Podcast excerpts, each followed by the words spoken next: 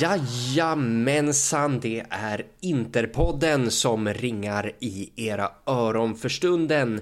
Det är ungefär två veckor sedan vi spelade in. Under de här två veckorna så har ju ni säkert för det mesta funderat på vem den nya ICA-Stig blir. Men det har ju också spelats fotboll så idag kommer vi prata om eh, eh det väldigt laddade mötet mot Milan. Vi kommer prata om eh, plattmatchen mot Udinese, slakten mot Benevento och nu den senaste Eh, tabben mot eh, Juventus får man väl ändå lov att kalla det.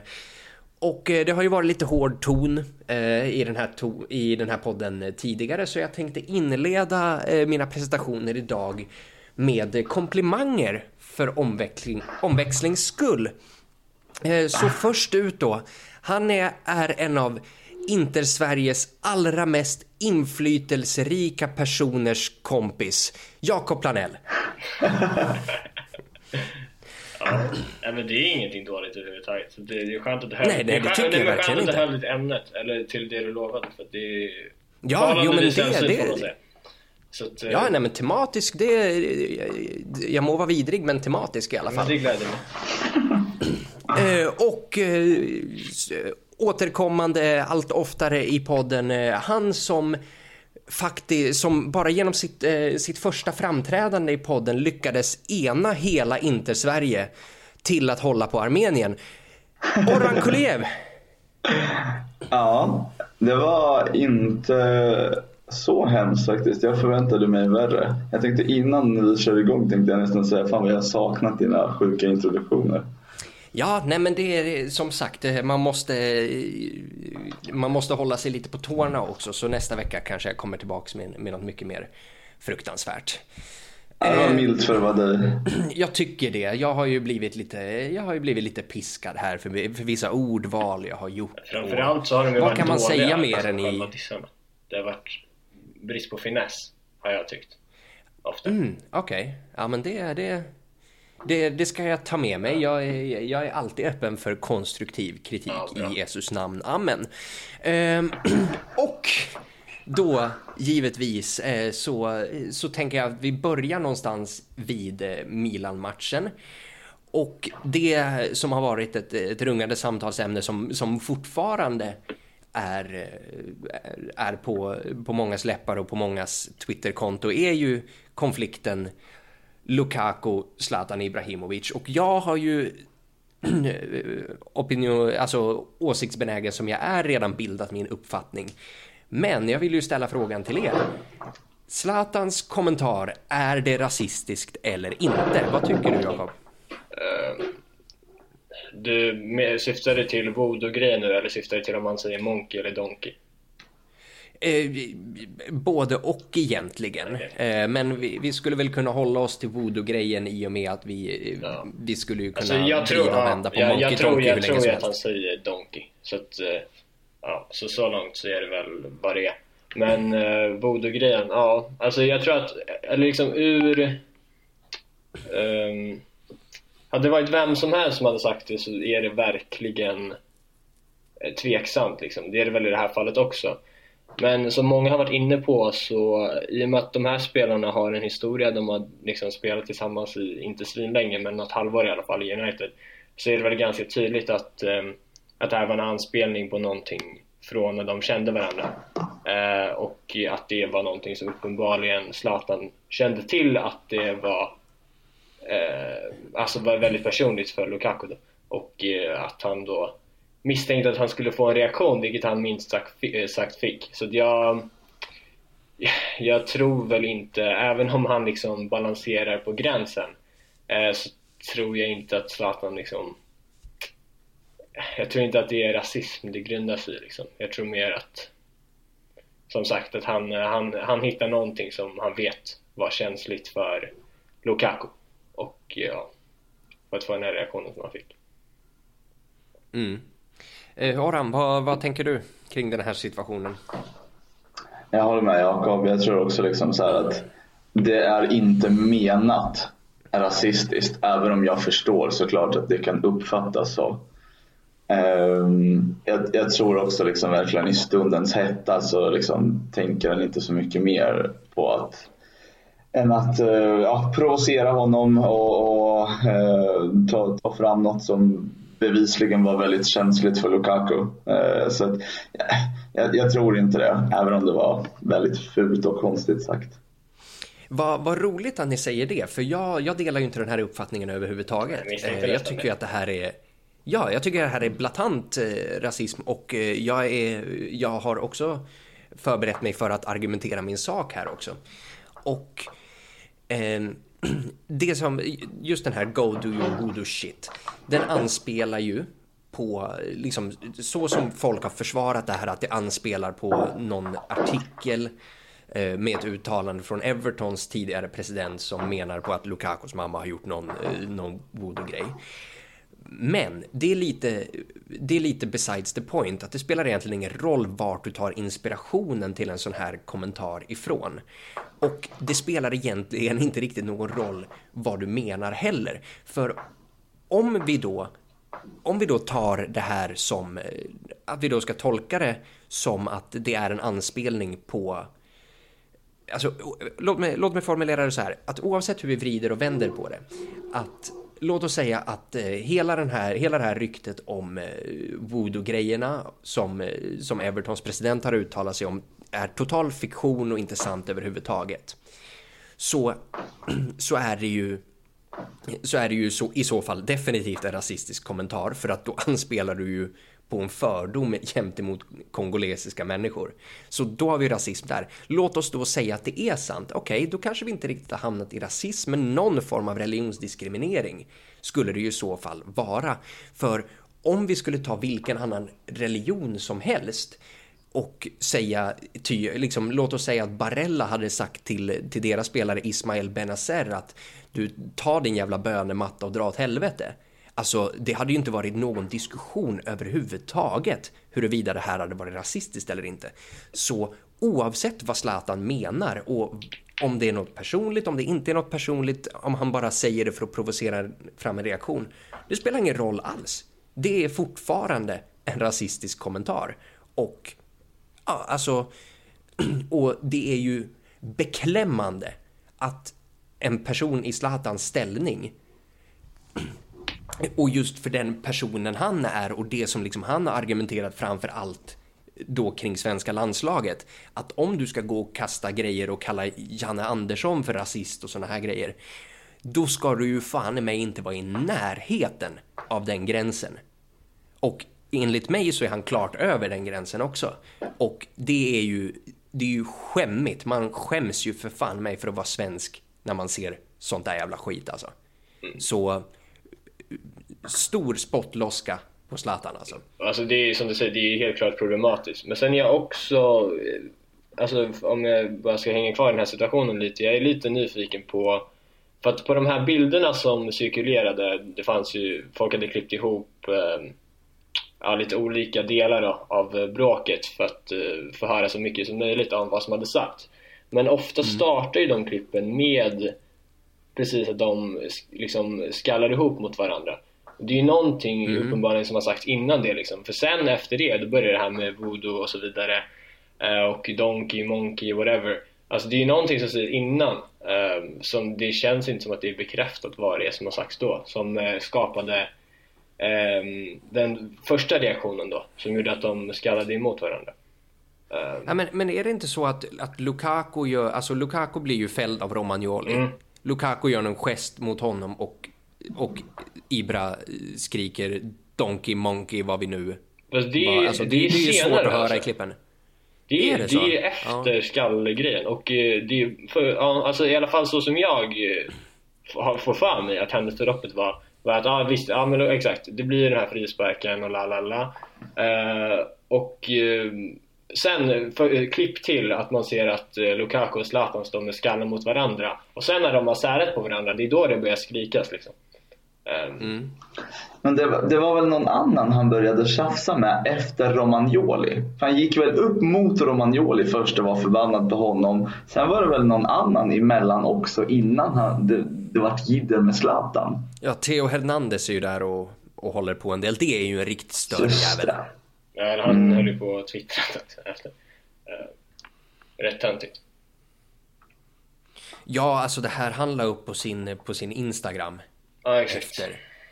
Alltså det här med att han skriver att han kallar Zlatan för, Gud, han kallar Zlatan för Gud och dina soldater skyddar dig. Alltså man bara, vad har du för självkänsla, älskade vän? Alltså, du, du kallar en, en, en lagkamrat för Gud. Alltså redan där så liksom, man bara, men herregud Theo. Fan, plocka med dig Zlatan in på toan istället och lös det bara ni två. Alltså, herregud, vad är det där? Och sen liksom, så här, dina soldater backar dig. Ja, det är liksom så här 10 Milan-spelare och sen Zlatan längst bak. Alltså om du är så himla jävla tuff. Och det är det här jag stör mig så mycket på med Zlatan. Att han beter sig och har en retorik som en fucking 14-åring. Alltså det är så pinsamt att han liksom tar den här grejen med den här uttalandet han gjorde om Materazzi för något år sedan.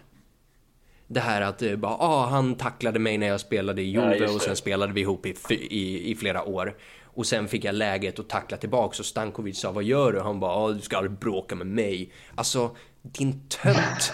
Din jävla tönt. Och nu, nu står ju där, ja, och nu står det ju tio. Nu får ju Zlatan också tolerera bilder om man då ska gå på hans egen retorik. I så fall, om du är så jävla tuff, varför står det tio killar emellan er?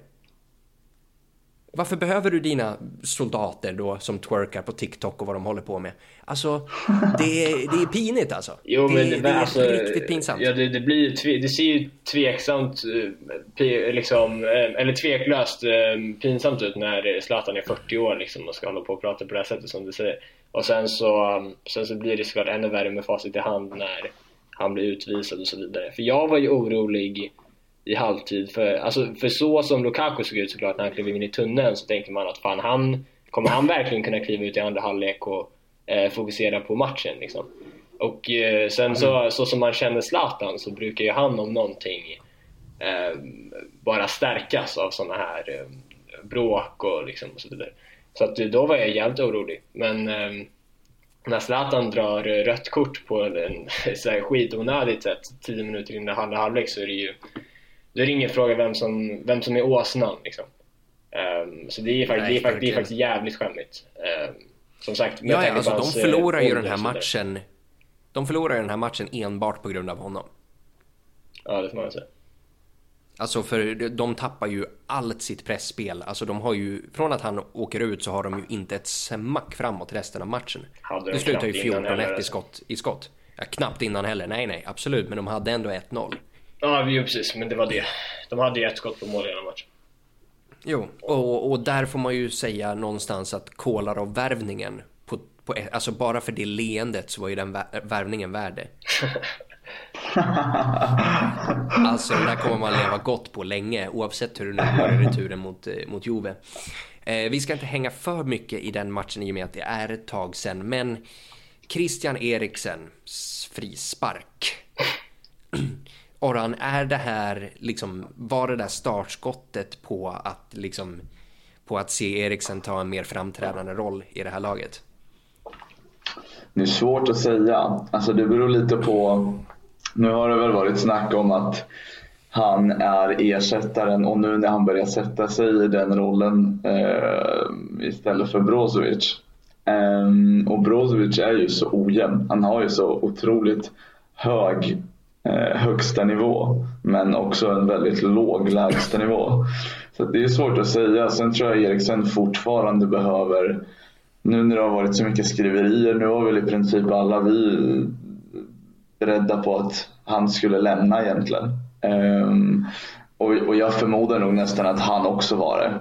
Um, till att nu att han ska få stanna kvar och kämpa om sin plats. Så jag vet inte, det är svårt att säga. Jag tycker fortfarande liksom att de stunderna visar till att han har kvaliteten. Sen behöver han ju allt ifrån att höja hans egna självförtroende och visa sina prestationer för att han ska kunna fortsätta få chansen. Ehm, men också såklart extremt viktigt från Contes sida till att fortsätta pusha honom och visa honom att han har ett förtroende och att han har en plats i laget också. Ja, vad, vad tror du Jakob? Det är, är det liksom vändningen det här? Uh, alltså, jag har ju varit ganska kritisk mot Eriksen och hans tid inte. Med all rätt tycker jag. Men alltså det är klart, eh, så som det här januarifönstret har sett ut med att inte inte haft utrymme att spendera någonting överhuvudtaget så, så är det ju helt rätt av Conte att försöka hitta någon roll till Eriksen och nu ser det ju ut som att den rollen primärt är som ni var inne på en slags vice Brozovic och eh, i de matcherna han har spelat där har han väl blandat och gett lite. var väl sådär första matchen mot Fiorentina. Sen var det ju bättre nu när han spelade mot Benevento i helgen.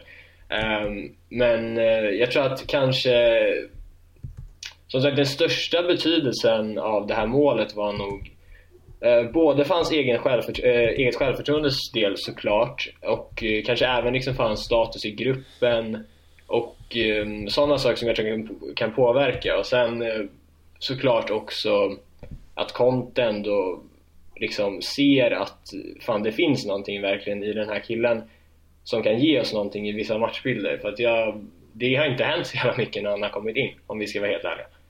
Um, även om hans speltid såklart har varit begränsad så jag tror att um, jag tror nästan det viktigaste som sagt med det här målet var att um, det kommer vara ett uh, annat förtroende från hela gruppen, från tränaren och uh, från uh, sitt eget självförtroende som kan vara jävligt användbart i ja, resterande delen av säsongen. För att eh, som vi märkte till exempel igår mot eh, Juve liksom, då blir han inbytt i, eh, mot Vidal i den rollen. Och eh, det hade nog inte skett eh, eh, för en månad sedan utan typ det här målet mot Milan och några positiva insatser eh, i, eh, i Brozovic-rollen. Så att, eh, ja. Jo, absolut. Eh, det var ju en väldigt vacker frispark får man ju ändå lov att säga. Det måste man säga. Och, eh, och eh, jag vet att Conte var ute och gjorde någon form av rugby-analogi eller något sånt där. Som, som tydligen inte föll så himla, himla bra ut, av vad jag har förstått. Och påpekar att man kan inte liksom ha en spelare bara för, bara för att ta frisparkar och hörner utan liksom han måste bidra mer. Men Alltså när var det senast vi gjorde ett frisparksmål? Är det Brozovic mot Benevento? För, ja. för två år sedan? Tre?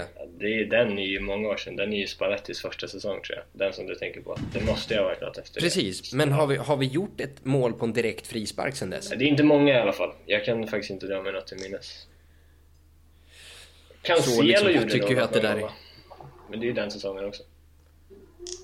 Ja, Precis, jo jag tycker ju att det, det ändå är, alltså det ska inte underskattas alltså för, för vi ser liksom Alltså den här lilla, lilla streaken som vi hade här, alltså med när Skriniar gör mål på hörnor två matcher i rad, alltså en i... En på, vad heter det? Alltså, ja det är väl två i ligan tror jag till och med. Uh, ja det Mot Roma och mot Hellas. Just det. Och liksom att faktiskt ta in poäng på de här fasta situationerna som vi har varit rätt dåliga på är ju, är ju liksom en central del om vi ska mm. öka målproduktionen. Den här säsongen har vi i och för sig gjort en del mål på just hörnor och frisparkar. Och det är ju inte bara med Eriksen, nu var Eriksen inblandad i det här målet på Benevento. Men eh, Brozovic har ju rätt många assist den här säsongen. Ja, Brozovic är ju faktiskt tvåa i assistligan tillsammans med många andra ska sägas. Men eh, du ser, alltså det, de, de det, är typ... det kan inte vara från hörnorna. Jo, jo. Han, han alltså, slog ju båda det, till Skriniar till exempel. De Vrij har gjort mål på hörna. Uh, det är nog bara det är frisparkar och hörnor. Alltså. Det, det känns spontant som att i avgörande fasta situationer att jag vet inte om det, det måste ju vara han för det mesta som tar så otroligt dåliga beslut. Alltså det är många gånger som vi inte kommer över första gubben på en hörna och som, som vi totalt slarvar bort i avgörande situationer när vi liksom pressar på mot slutet. Jo, absolut. Jag inte, alltså interkänsstatistik den här säsongen är bra i alla fall. Alltså rent objektivt sett. Mm. Så att, eh, det, ja. Alltså i snitt så görs det ju mål på så här var 30 hörna i fotboll liksom. Så att, eh, det är fantastiskt att han kan sånt där i huvudet. Alltså. Men det där kollade jag upp Jag tänkte också det. Ehm, för att jag tyckte det var lite intressant. Men ja. Tungt, tungt. Eh, ja, jag tänker att eh, vi då liksom, vi gick ifrån den där Milan-matchen med liksom eh, och dansades på, dansandes på eh, små blå svarta moln och bara mådde asgött. Och så skulle vi åka till Udine. Och, eh, och vi spelar, eh, det är första matchen vi spelar där vi inte gör mål. Vad gick fel där, Jakob? Uh, ja, men som du säger, det är första matchen den här säsongen som vi inte gör mål och det är en av de matcherna vi har skapat absolut uh, minst också. Uh, det, är väl bara, det är väl mer eller mindre den här Lautaro-chansen som de bjuder på, som vi har, som är en klar målchans liksom. men ja, alltså det känns lite som att det är en typisk... det här är ju typiskt inte-syndrom, har varit länge tycker jag, att, att man har svårt att följa upp liksom en en sån superprestation som den, eller det, det var ju efter Juve-matchen, eller hur? Eller var det Milan-matchen? Ja, det är efter, Nej, efter matchen, matchen mot Milan. Efter matchen mot Juve måste det vara, eller? Ja, det kanske... Ja, just det. Ja, förlåt. Ja, det var Så är det. Och sen är Milan i veckan efter, exakt. Men det känns som en typisk inte bara generellt, att inte ha mentaliteten att uh, ladda om. Från en sån urladdning, alltså en fantastisk insats såklart, den mot Juve. Uh, och Eh, sen har problem att ställa om till eh, matchen mot Udinese. Ja, alltså ärligt talat, eftersom den här matchen är mycket av en, liksom en anomali sett i säsongen för att nästan alla andra matcher, även när vi har tappat poäng, så har vi skapat målchanser och liksom, då har problemet snarare varit att vi har bränt. Den här matchen skapar vi faktiskt inte så mycket, så att... Eh, Nej. Ja. Det är bara en, en, en jävligt dålig insats generellt. Ora, något att tillägga där? Nej, jag håller med Jakob egentligen. Jag tyckte det var liksom väldigt statiskt. Ju längre matchen går så blir det också mycket frustration kring Maresca. Conte blir utvisad. Det, ja, jag vet inte. Ehm, jag tror för, alltså Juve-matchen var så pass viktig för oss att det tog lite luften ur oss. Sen tror jag också liksom överlag, kollar man på hur vi spelar, precis som Jakob var inne på, så det är inte överdrivet många lägen. Framförallt inte jämt emot övriga matcher. Alltså vårt största problem generellt den här säsongen har väl varit att vi skapar väldigt mycket målchanser men att vi, vi, vi tar inte vara på dem. Ehm, så så här tror jag, liksom, säg till exempel då en Eriksen som kan bryta upp eh, vårat spel som mest grundar sig på liksom kanterna skulle väl kanske vara bra med mer liksom centrala genomskärare tror jag till exempel skulle vara intressant att se. Men eh, ja, jag håller med Jakob i det mesta annars. Ja, och, och jag skulle väl belysa kanske Hakimis totala plattmatch. Alltså han har ju ett antal lägen att göra ganska avgörande saker och ibland också ganska lätta passningar och som han faktiskt misslyckas med. Jag tänker ju sitta och kasta massa skit på Hakimi för han är ju, han är ju en liten gullegris alltså. Fan vad man, är, man tycker ju verkligen om honom. Men du, liksom... Men skit ska skit ha som sagt och det var ingen vidare insats av honom. Jag ska fan lägga till där nu när du säger det. Eh, jag nu refreshades lite mitt minne eh, från matchen. Att eh, egentligen så var nog fan inte problemet att vi eh, att vi inte kom till lägen. För det, kollar man på så här avslutsstatistiken, expected goals, whatever så ser det jävligt dåligt ut Då är inte jävligt eh, eh, uddlösa i den matchen. Men, men som du säger Hampus, fan vi har vi sätter ändå oss själva i jävligt bra positioner att komma till avslut, till målchanser många gånger. Men sista passningen, oftast från Hakimi då, eh, var alldeles för dålig. Eh, jag vet att någon gång hade Brozovic ett jävla pissinlägg som jag lackade ur på också. Alltså det var, det var liksom verkligen, vi är i bra lägen där vi har typ Ja men så, säg 2 mot 2, 3 mot 2 lägen i straffområdet men sista, sista passningen eh, når inte fram liksom. Uh, så att, ja, det är egentligen inte, ja, det är, det är samma sak, det är egentligen samma problem som när, vi, när en anfallare missar uh, läget bara att det är sista passningen som missas nu det är alltså, i, på, I mångt och mycket så fungerar ju eh, uppbyggnadsspelet så att säga. Eh, om det är där det brister. Mm. Ja, och det, det, problematiska här är ju lite grann också att, eh, att Milan tappar under den här perioden också. Att vi faktiskt hade ett läge att, att gå jämnt med. Ja. Och det där svider ju... Det lämnar ju en otroligt bitter smak i munnen att vi alltid tappar när våra konkurrenter tappar. Exakt, men det är lite som jag sa innan att här, det känns som verkligen som en intersyndromsgrej. Precis som jag var inne på det här med att efter en jävligt bra insats så följs det ju ofta upp av en sämre. Eh, mm. och där är det exakt samma sak. Att, uh, vi har ju sett det mönstret hur många gånger som helst att när vi, när vi har chansen att uh, knappa in eller gå förbi konkurrenterna så misslyckas vi ofta med det också. Så att ja. Mm. Eh, jag vill faktiskt ta, eh, det här är en sällsynt dag, kära vänner. Eh, för jag ska faktiskt ta och berömma Conte lite grann för den matchen. Och faktiskt ge honom en klapp på axeln för den utvisningen han tar. För, för, ja, men för utskällningen av, av Fabio Maresca. För, för det där måste göras. Alltså man måste markera mot sån där skit alltså.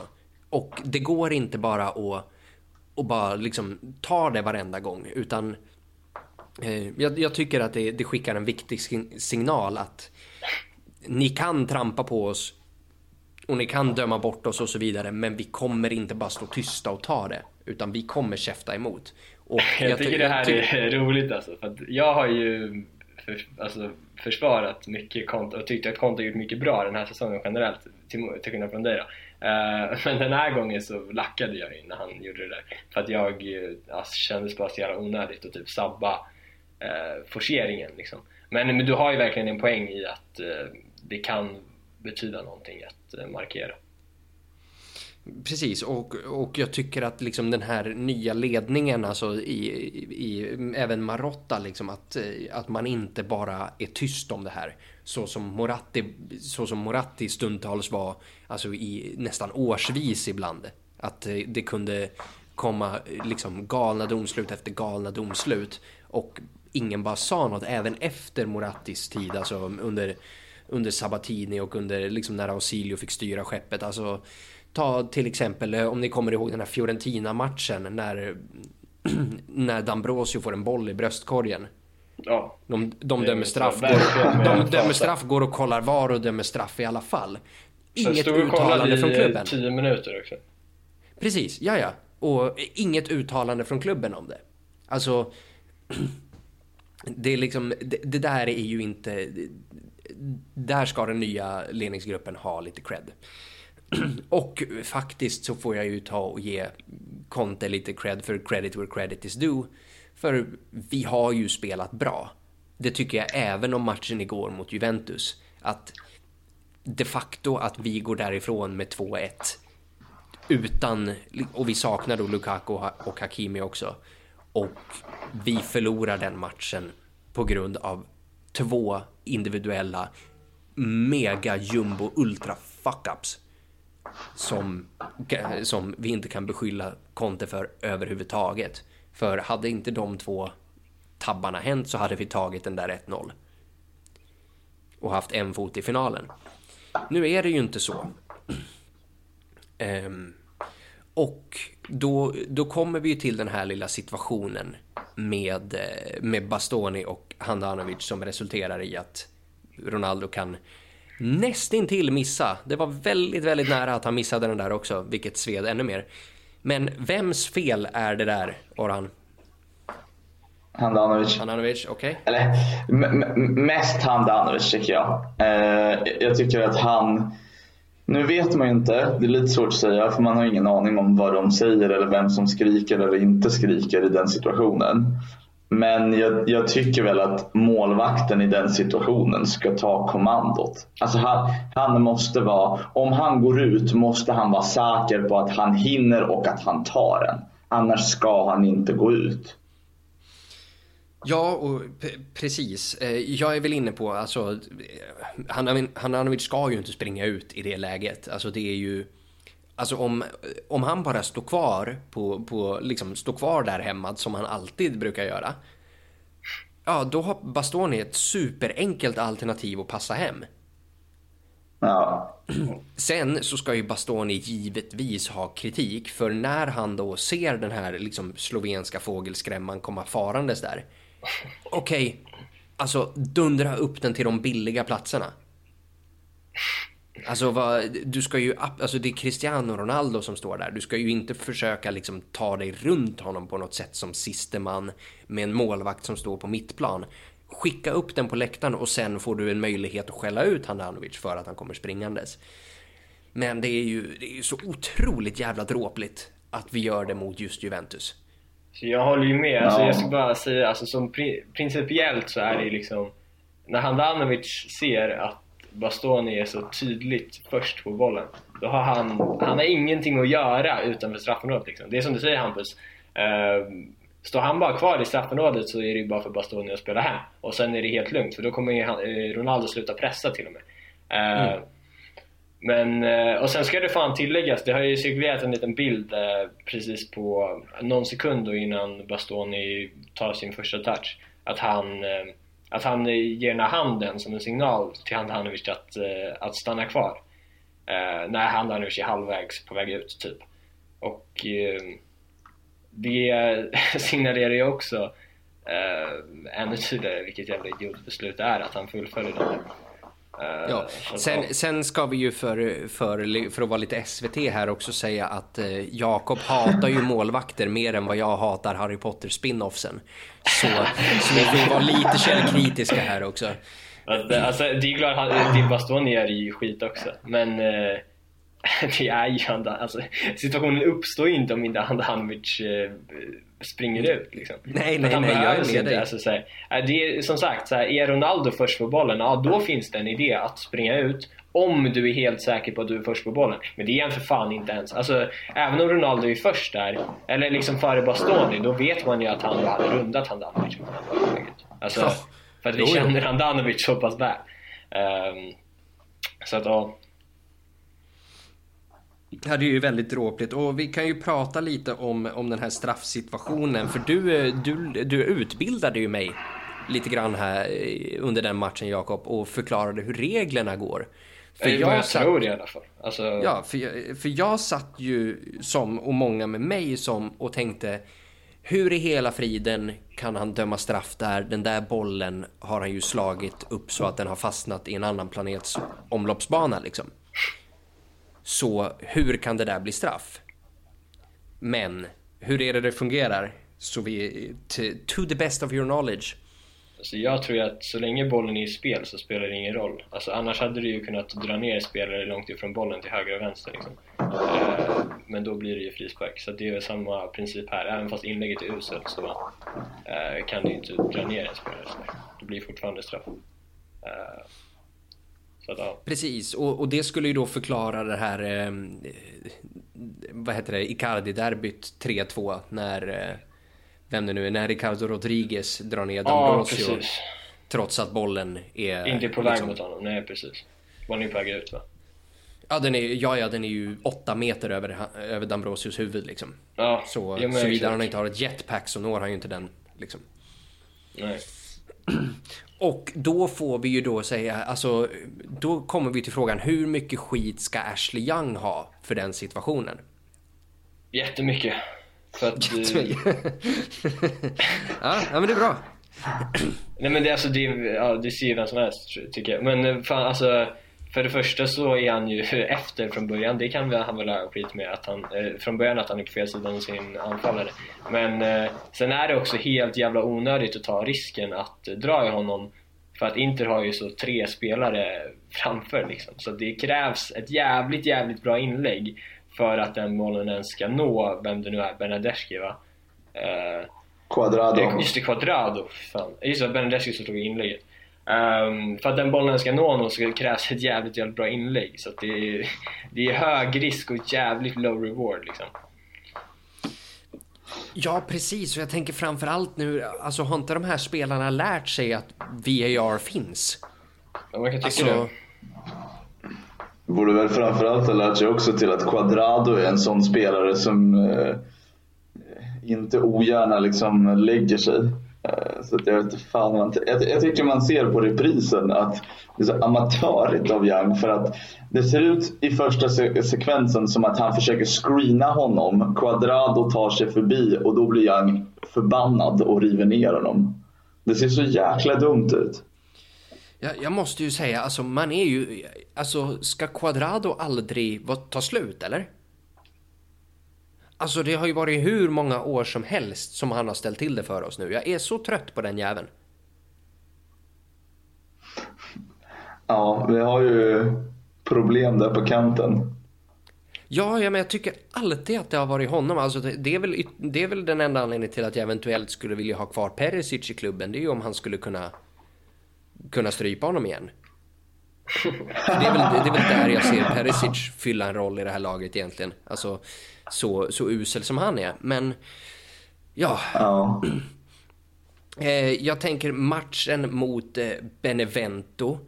Eh, vi tar ju en stabil 4-0 seger. Och jag vet inte hur mycket vi kan säga om den matchen egentligen sett till att Benevento är sämre på fotboll än min tjej är på Fifa. Alltså, det, det är ju... Alltså, jag, jag säger på riktigt, såna här lag som Benevento och Crotone och såna här urdassiga, fattiga provinslag. Alltså det där undergräver trovärdigheten i den här ligan. För om vi säger Udinese och Sampdoria och liksom Bologna och såna här grejer, det är ju inte, det är inte något dunderlag. Men de kan ju på en bra dag chocka och ta poäng av någon av de större. Men Benevento, alltså de är ju, alltså de är ju jättedåliga. De var ju usla alltså. Ja. Nu var de i vårt första möte mot dem också. Eh, när det blev 5-2 typ. Eh, ja. Men sen så har de ju gjort ganska bra resultat däremellan. Eh, vilket är lite sjukt. Men, ja. Ja, för de ligger ju samtidigt inte nere på nedflyttningsplatserna. De ligger ju typ 12 liksom. Nej, exakt. Men det, men det är så underligt, alltså framförallt den här situationen som uppstår när... Jag vet inte om det är deras målvakt eller deras mittback som bara... Som liksom ger en inslagen present och en puss på kinden till Lautaro Martinez som bara kan sätta den på en touch till Lukaku som rullar in den. Alltså det är ett så enkelt mål att Lukaku inte ens firar. till Beneventos försvar så gjorde ju i princip Juventus exakt samma sak häromdagen. Ja. Ja, Jo. Ja, den där situationen. Åh, oh, shit. För fan, Oran. Jag hade, jag hade ju lyckats glömma den. Åh. Oh. Ja, my bad. Åh, oh, herregud. Alltså. Det, på riktigt, vi, vi behöver ju faktiskt prata om den där. För jag har en liten teori. Jag tror att Sanchez fick ärva Kandrevas skor från säsongen när Kandreva inte kunde göra mål inifrån målet mer eller mindre. Alltså, vad krävs? Det här, är, det här blir en seriös fråga nu av den här frustrationen som Oran nu har väckt i mig. Vad, vad krävs, vad krävs Jakob för att Sanchez ska göra ett mål? Jag tycker det är så jävla synd den här grejen. Jag tycker Sanchez är bra i spelet liksom. Det är han, absolut! jag var ju, som sagt, alltså, vi pratade ju lite om det här, men jag var ju helt emot det här Dzeko-bytet för att jag tycker att Sanchez är en spelartyp som är ganska unik i vår trupp och så vidare. Uh, men uh, det, är, det är ju uppenbarligen extremt jävla frustrerande att se när man missar sådana här målchanser i match efter match. Sen har han ju faktiskt lite otur i den här, alltså den här, det här läget mot Juve. För att han, han överlistar ju faktiskt Buffon. Uh, och så står Demiral för en jävla Guds tå eller någonting, jag vet inte fan alltså för att... Så den tycker jag faktiskt han har otur i, men han har ju varit eh, han, eh, usel i eh, avslutslägen hela säsongen. Så. Jo, men det, det, var ju samma sak med Kandreva. Alltså, han kom ju till bra lägen och liksom, liksom tog ibland rätt bra avslut, men hade en otrolig jävla oflyt. Alltså, och oh. vad, vad gör man åt det här egentligen? Alltså, Ska jag behöva be Lukaku go do your voodoo shit eller något sånt här för att, för att fixa den här jävla situationen? Vad är det, här? Det var, ju, alltså... det var ju det som var grejen med Kandreva i allmänhet. Att han, han tog ofta bra beslut men utförandet var ofta jävligt dåligt. Ja. Jo men alltså det, det, det börjar ju komma till punkten, jag vet inte om ni kommer ihåg den matchen mot Sampdoria när D'Ambrosio och Icardi håller på att skratta ihjäl sig åt honom. Ja, just Alltså det, det är ju liksom, vi, vi är ju på den nivån med Sanchez här snart. Alltså, oh, herregud. Ja, det är synd alltså. Just i den situationen så måste det ju faktiskt vara att antingen sätter du den eller så ger du alltså ett sidledspass till Lautaro ja. som hade 110% satt Ja, Dio Porco. Ja, ja, ja, ja. Jag, jag, tycker ju verkligen att Sanchez, framförallt igår, eh, alltså tar de här felaktiga besluten. Han, han tänker rätt men det blir så fel någonstans ändå. Ja, det är ju det är inte fel beslut att skjuta i det där läget. Liksom. Alltså, det är inte särskilt säkert. Som sagt, liksom, han, han överlyser som sagt från. Därifrån, alltså det där läget är mer otur än de flesta missarna. Man, man skulle ju kunna säga att ja, ja, skjut högt då eller något sånt där. Men herregud, vem förväntar sig att det ska komma en random turk flygandes från ingenstans? Alltså, det är... Herregud, alltså det är så oflyt. Och grejen är ju att liksom, även fast ja, Demiral är på den, alltså, den går ju någon decimeter utanför, utanför stolpen när han har fått foten på den. Alltså, oh, Jesus. Och det är mot mm. Juve också. Så ja, Orhan, våra chanser. Hur, låt oss säga nu att uh, du, uh, att uh, du är en perukbärande italienare från Lecce. Hur tar du dig an returen mot Juventus nu då? För vi ska ju komma ihåg att vi har ju vi har ju eh, match mot Fiorentina nu i helgen och direkt efter Sen har vi ju mitt i veckan mötet mot Juve och därefter har vi Lazio följt av Milan. Så det är ju viktiga, viktiga matcher. Nu behöver vi åka till Turin och göra två, minst, för att vinna det här. Så hur tar du dig an? Liksom, ger du allt på den matchen eller hur, hur gör du? Jag skulle väl säga så här. Vi är väl nästan i en så här Arsenal-situation där vi bara skulle behöva en titel. Jag tycker definitivt att när vi ändå har chansen, för jag tycker fortfarande att vi spelade väldigt bra. Ehm, och kollar man utöver det här Sanchez-läget så Darmian hade ju också ett guldläge. Där han tar... ja, han, och han gör...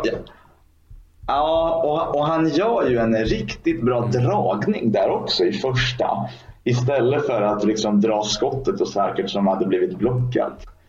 Eh, så jag, jag, tycker fortfarande att vi spelade bra. Framförallt i andra så hade vi ett väldigt stort övertag.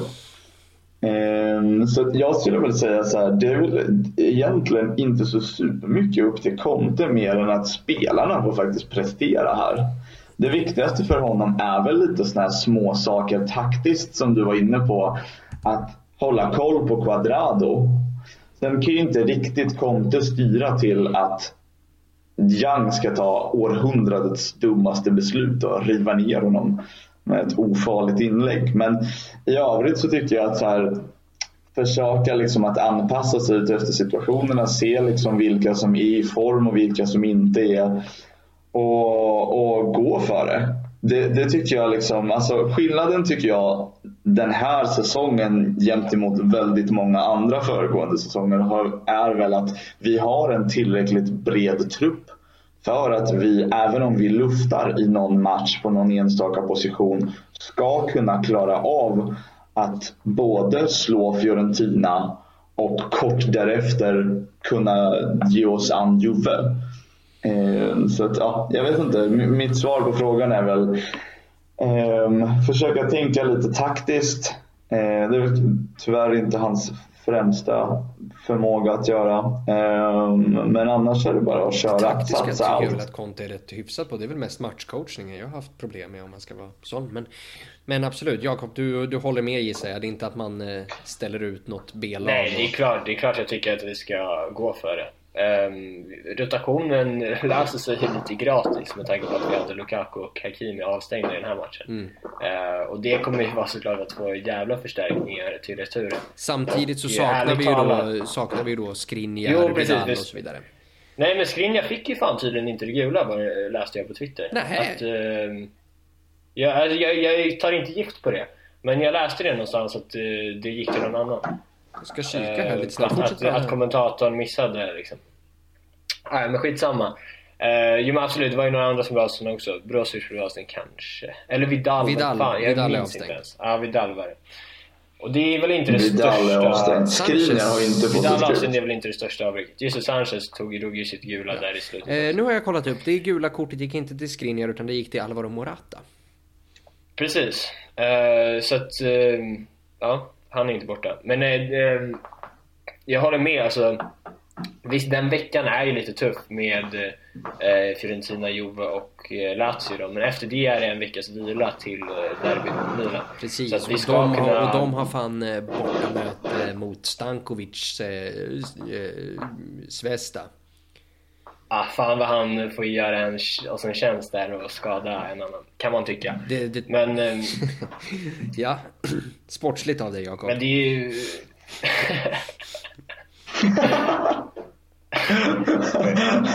um, nej men fan, alltså ärligt talat, som, som ni har varit inne på lite också. Om vi kollar på matchen igår. Det enda nästan Juventus skapar. De har en ganska stark period i slutet av första halvlek efter att Inter är helt under isen efter de här två individuella misstagen som leder till målen.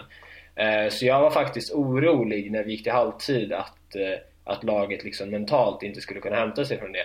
Men sen gör vi en ganska bra andra halvlek ja, och borde minst ha kvitterat ju. Ja, alltså vi, vi var klart bättre än dem.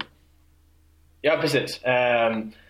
Ehm, så att jag har, det ser det verkligen inte som en omöjlig uppgift att vi åker till Turin och gör två mål. Liksom. Särskilt inte som sagt med Hakimi och Lukaku. Så att, ehm, ja, det är såklart en jävligt tuff uppgift på, med det här utgångsläget. Men jag ser det verkligen inte som en omöjlighet. Jag tycker verkligen såklart att vi ska gå för det. För som Aran sa, att eh, för ett lag som inte har vunnit en titel sedan 2011 så är det jävligt värdefullt att eh, ta vilken det nu än blir. Eh, man har inte liksom man har inte mandat att vaska bort Coppa Italia när man inte har vunnit något sedan 2011. Nej, gud nej. Nej, nej, nej, nej jag, jag håller med. Det är fullt, eh, det är fullt blås. Eh, Trofeo Berlusconi 2022. Så, nej men vi är överens där då. Jag tänker att vi ska koppla in lite frågor och vi har fått en hel del fina frågor som vi kan prata om här. Ehm, Shirin frågar om vad vi tycker om Handanovics insatser den senaste tiden och om vi bör ta in eh, en ny målvakt. Jag, jag gissar väl vart det, vart det barkar någonstans. Problemet är ju, det går ju, det går ju inte att ta in. Det är inte den svåraste just nu. Det finns ju nästan inget. Alltså...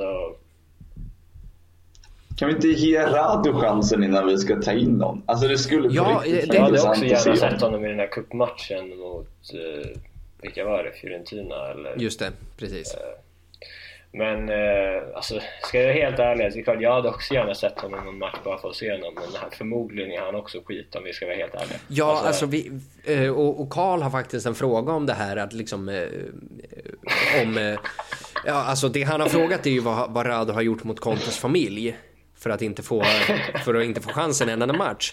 Jag misstänkte att det var eh, och, eh, och jag vill ändå belysa då faktiskt att, att Radio såg ju fin ut och lovande ut i Genoa där i början. Men sen valde ju Genoa att liksom ta hem Mattia Perin som var sönderbänkad i Juve och då bänkade livet ur Rado som fick gå till Parma och var fortfarande sönderbänkad bakom Luigi Seppe.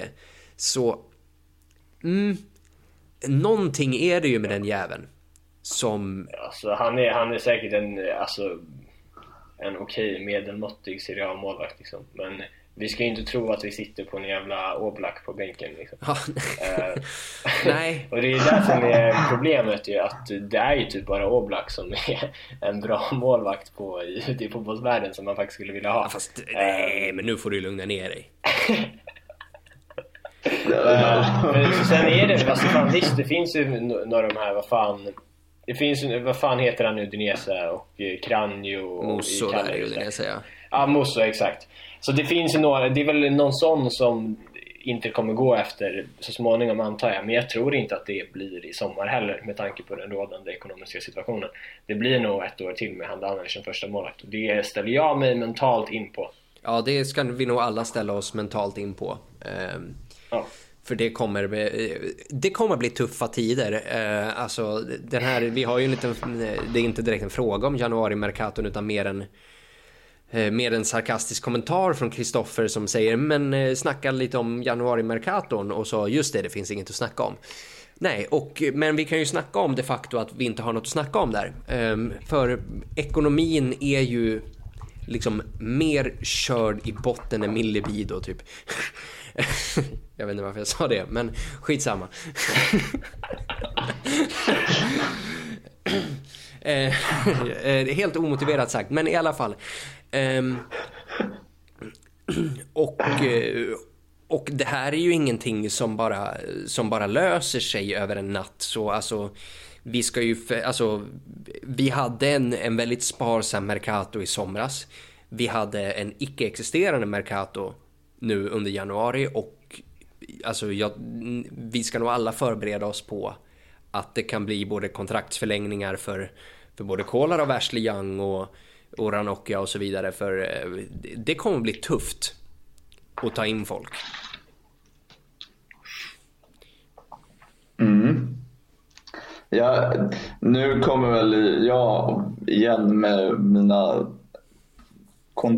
kontroversiella för vissa och inte så kontroversiella för andra åsikter. Men det, det, här är väl till en viss del varför jag har varit så jäkla emot att ta in 45-åringar till höger och vänster.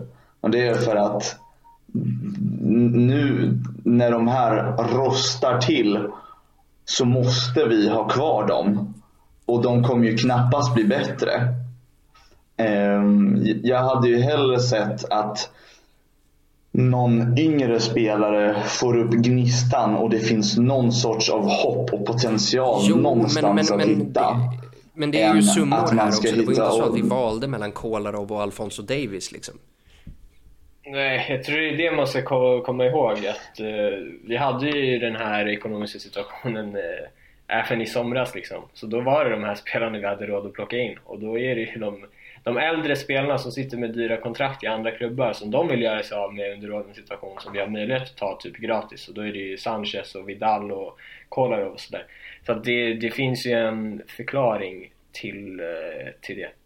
Men eh, som sagt, alltså, eh, man har ju haft den här åldersstrukturdiskussionen ganska många gånger och jag är inte så jävla orolig eftersom att stommen i laget är fortfarande unga spelare som är i typ sina bästa år eller har sina bästa år framför sig. Mm. Och då tänker jag ju såklart på Bastoni, Skriniar, Barella, Lukaku, eh, Brozovic. Alltså alla de där är ju bra år i sina 20s liksom. Yeah.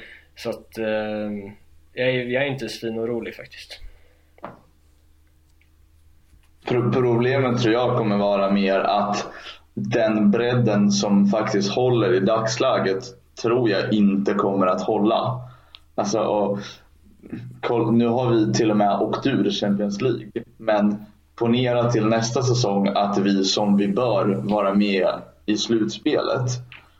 Alltså det, det håller inte. Vi kan inte ha den här bredden. Jag förstår den ekonomiska situationen men det tycker jag liksom det är lite i den sitsen man har satt sig själv och byggt upp det till. Jag, jag hade hellre haft lite, lite färre spelare, eh, lite mer oerfarna eller lite mer random köp eh, än att vi kommer behöva stå kvar med Handanovic och, och, och Young och Kolarov. Alltså det, säg, säg, ta Young som exempel då. För han kom in på liksom ett sex månaders kontrakt med option. Eh, och det är så här, alltså hade inte Corona blivit en så stor grej eh, som få trodde när han kom in i januari 2020 eh, så var nog ändå tanken att han skulle vara kvar säsongen ut och max som backup liksom, den här säsongen för att planen var att man skulle ta in en annan då gissningsvis eh, så att eh, liksom hela fotbolls-Europa blöder så jag, det är verkligen ingen unik situation Inter har och Inters, visst Inter har ett gäng spelare som har fått spela ganska mycket som är äldre men eh, jag tycker inte att Inters situation är så unik ändå. Nej, verkligen inte. Äh, när det kommer till det.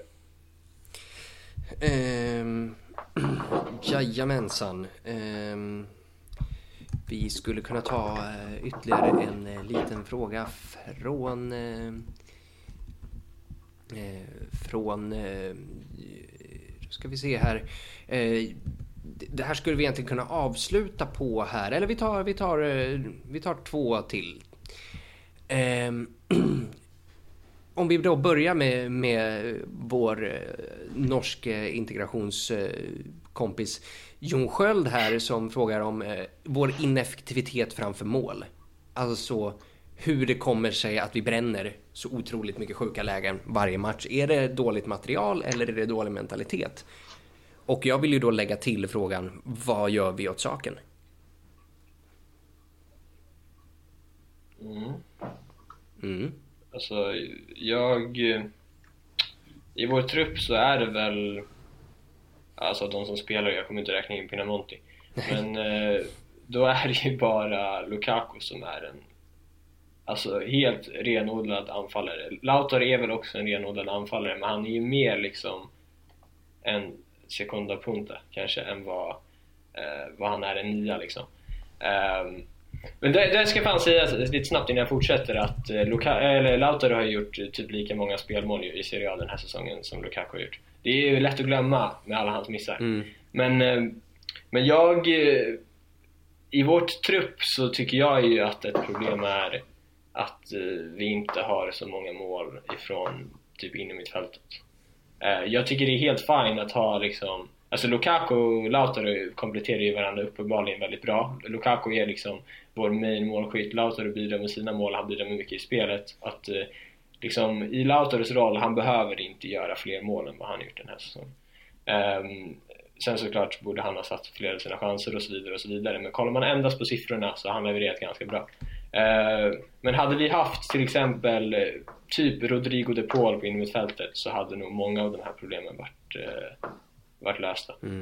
Uh, tror jag. För att du vet såhär, Vidal han har gjort ett mål eh, i, i ligan, ett på straff i kuppen. Barella har gjort två mål typ. Eh, Brozovic har väl gjort typ ett. Mm. Eh, så att, ja. Ja. Jo, nej men det är ju liksom...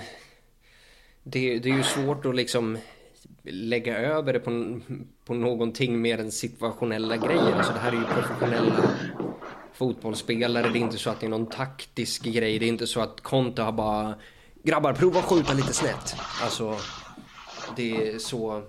Nej, det är. Det enda vi kan göra är väl att, att typ hoppas på att det vänder. Ja. Vilket det brukar göra som sagt. Det brukar göra det över tid. Jajamän. Eh, vi tar en sista fråga av eh, Walter Wennberg här. Vi har hållit på i snart en timme och eh, det här kommer ju då leda oss in i eh, det sista ämnet, vilket är Sunning. Och eh, Walter frågar då om det här uttalandet från Conte nu efter Juventus-matchen där Conte säger att eh, det går inte att ljuga om försäljningen av klubben och att projektet dog i augusti. Vad, vad tolkar vi av det?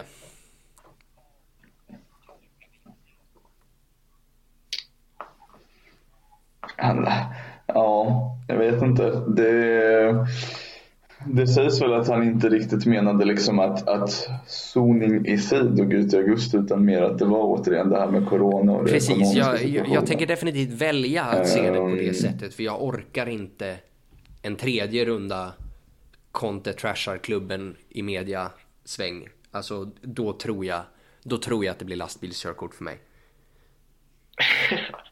Nej, alltså det är väl en kombination med som sagt coronagrejen som har drabbat inte väldigt hårt och sen är det ju såklart också den här eh, med kinesiska regeringen och eh, begränsningar i utländska investeringar som gör att såklart Soning drabbas hårdare än vad kanske vissa andra utländska ägare hade gjort. Mm.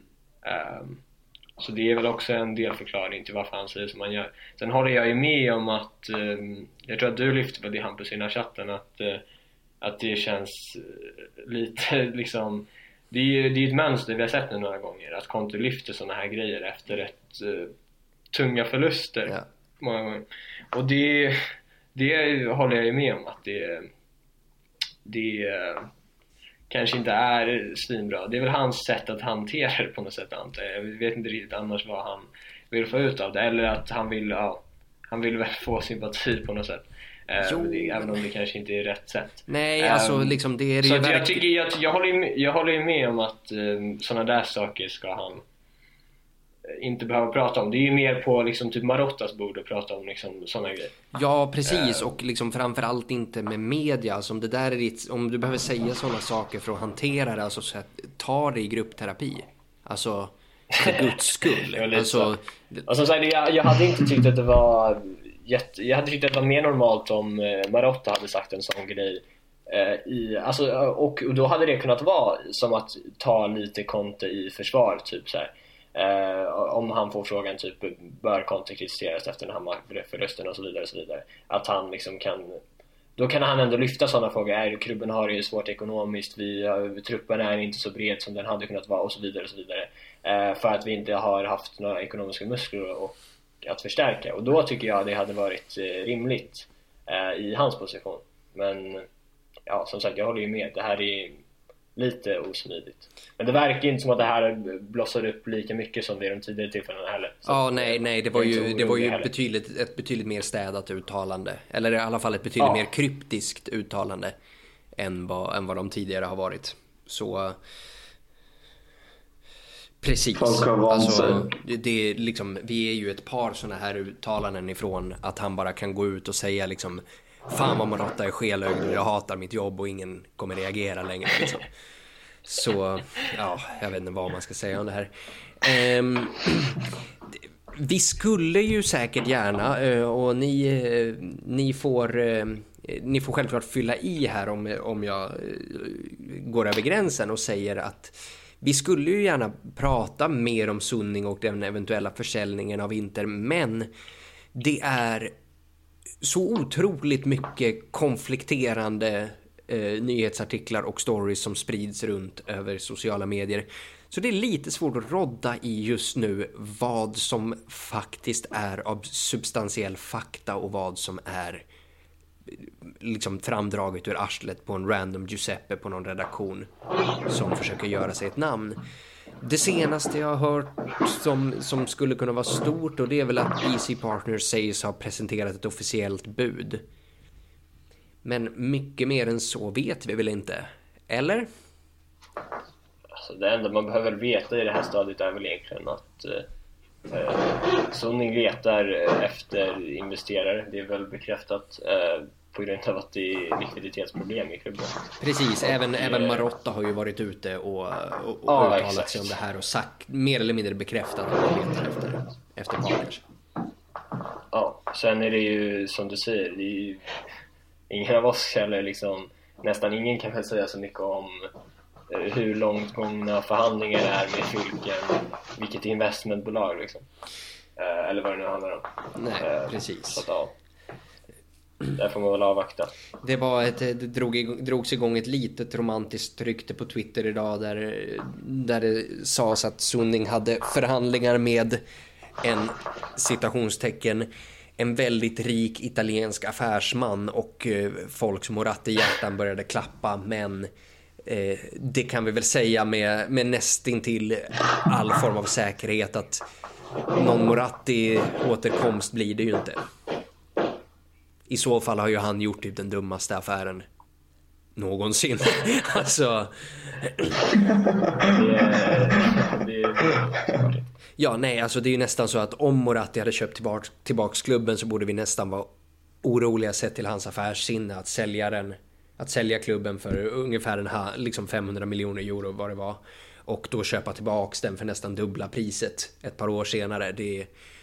Uh, det... Ja. Det vore illa. Man undrar lite hur han mår, Moratti. I dagens läge. Hur han, hur han mår? Så...